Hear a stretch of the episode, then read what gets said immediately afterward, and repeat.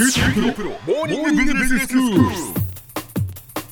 日の講師はグロービス経営大学院の福田明先生です。よろしくお願いします。よろしくお願いします。先生今日はどういうお話でしょうか？あの今日は少しあの人事人材育成領域に限定された話になるかもしれませんが、最近組織開発っていう言葉がはい。注目されてるんですね。ええええ去年10月に組織開発の探求っていう本が出たんですけれども、これが人組織に関連する本としてはかなり評判がいい、まあ、これもしかしたら人組織に関わる人限定かもしれませんけど、えええええっと、注目されてる本で、うん。組織をどう作っていくかっていうところにかなり日本企業の、ね、方々の関心が高まってるなっていうところでちょっとこれをテーマに取り上げたいなと思いますね。でも先生こう組織開発っていうのは企業である以上組織である以上昔からこう言われていることではないんですかね？えおっしゃる通りですね。うん。当然組織が生まれたらその組織をより良くしていくために、あるいは作っていくためん。に開発をしていくっていうのは当たり前なんですけれども、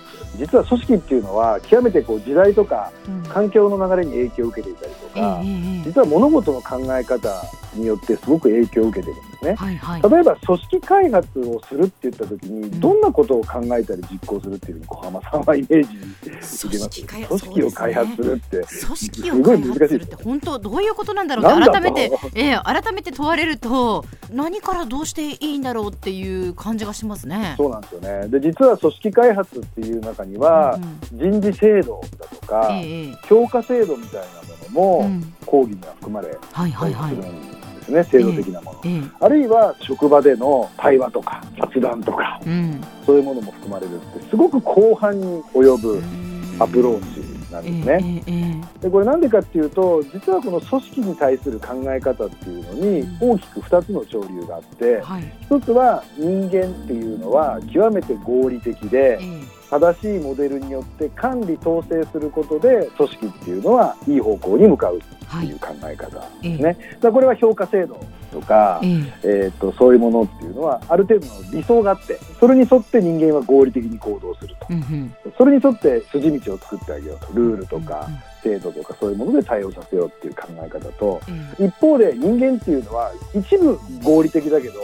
えうん。多くは非合理だと。はいはい人間には感情とか思いもあってええそれによってやる気とか意欲っていうのは変わっていくと。うんうんうんそういう人間の感情とかやる気とか意欲に寄り添うことで人間の生産性っていうのは高まるし、はいはいそれは極めて個別性が高いみたいな考え方があって、うんえっと、時代とともにこうこの両派の考え方がこう揺れてるわけですね。ああなるほど。ということは今までのこう歴史の中で合理的に評価制度を作ってえそのそれに沿ってやっていこうっていう時代もあれば、まあ、今度はその反動じゃないですけどいやとは言っても人間はやはりその非合理なもので個々を大事にしないとそこに寄り添わないと企業のためにならないよっていうなんかそれがこうバランスを変えながらね。その今までこう組織というのは成り立ってきたっていうことですか？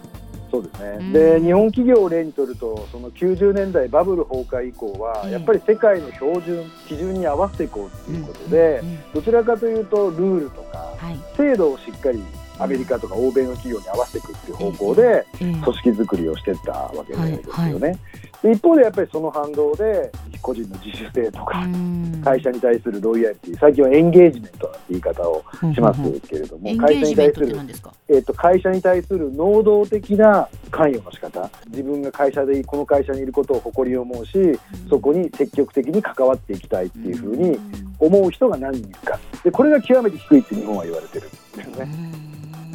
でむしろこちらの方にあの問題意識が向いていて、でこの背景には実は職場っていうのは随分日本も変わってきてるっていうのがあるわけですよね。女性の社会進出も増えて、はいいろんな時間の中で働く人も増えてくると。で企業によっては海外の方もお招きして、違う考え方価値観を持った人と一緒にこう働かなきゃいけないと。で組織開発っていうのは結局組織が効果的に機能するためにいろんなアプローチを取るってことなので、ええ昨今はむしろそのそれぞれの人間の考え方とか感情にも寄り添いながらうん。どうチーム運営をしていくかっていうことにかなり軸足が向けられてるっていう流れになってますね。そうですよね。やっぱりこれだけもう環境の変化のスピードが速い時代その中でこう働き方改革っていうことがね、はい、言われてそれぞれのこう働き方をこう考えるっていうこととか。で日本ではねその人口がその減っていく、まあ、高齢化社会。どうやってこう人材をね確保していくかっていうことも今こう課題になってますし。はい、その中で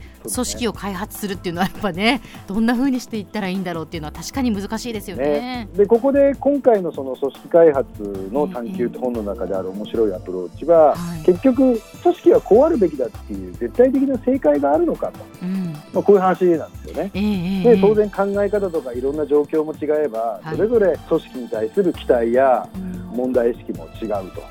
い。で大事なのはそういう方たちを尊重してそれぞれの意見を受け入れながら、うん。一緒になっていい職場を作っていくっていうことに力を入れようっていうことで対話っていうものをすごく重視したアはい、プローチっていうのが昨今注目されてますね。対話ですね。うん本音をさらけ出した上ではいそれぞれの考え方を共有してうん違いは受け入れながらもじゃあその状態でどうしていこうかっていうことを考えるうんこういう流れを作るっていうことが今注目されてますね。なるほど。いや本当組織の開発に、えーまあ、正解はないんでしょうけれども対話でねそれぞれの意見を聞きながらというか、まあ、気持ちに寄り添いながらかといってみんなの意見をこう尊重するだけでは会社としては なんかやっぱり大変なこともあるでしょうからね。そうなんですね。だから昨今言われているのは、その組織っていうのはもちろん成果を上げる、売上とか利益をしっかり上げることも大事なんだけれども、ええやっぱり組織にいる従業員が幸福を感じてるみたいな要素も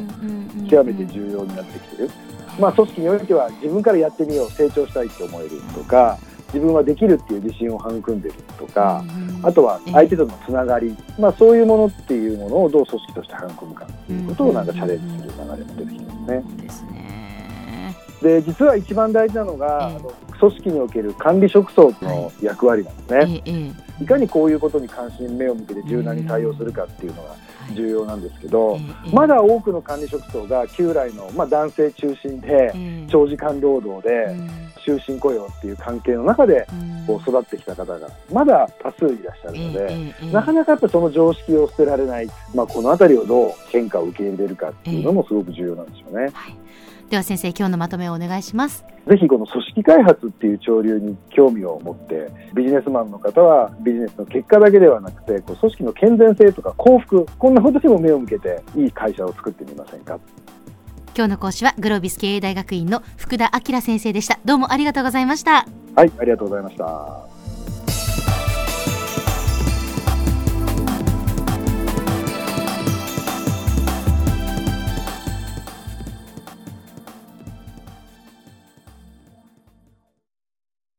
QT PRO は通信ネットワーク、セキュリティ、クラウドなど QT ネットがお届けする ICT サービスです。九州中に展開した光ファイバー網を基盤に一番身近なビジネスパートナーとして九州の企業自治体の皆様をサポートします。詳しくは QT プロで検索を。